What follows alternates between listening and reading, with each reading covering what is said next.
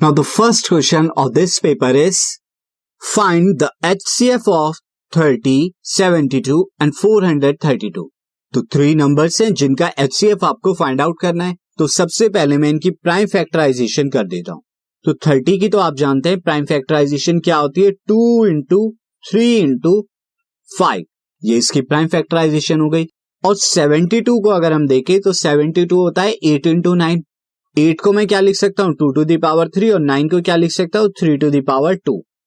साथ ही अगर 432 की बात करें तो 432 कितना होता है? अगर मैं इसके फैक्टर करूँ, प्राइम फैक्टराइजेशन से टू से डिवाइड हो जाएगा, ये बचेगा two and then this sixteen again two से डिवाइड होने के बाद one zero eight again two से डिवाइड होने के बाद this five and four again two से डिवाइड होने के बाद ये कितना हुआ? Twenty seven. तो ये टू जो है, वो फोर टाइम्स आ रहा है ट्वेंटी सेवन क्या होता है? थ्री टू दावर थ्री अब आप देखिए, यहाँ पर जो कॉमन फैक्टर्स हैं कॉमन फैक्टर्स हैं, एक तो टू और टू की लीस्ट पावर यहाँ दी हुई है। कॉमन फैक्टर एक थ्री भी है और थ्री की लीस्ट पावर वन यहाँ दी हुई है।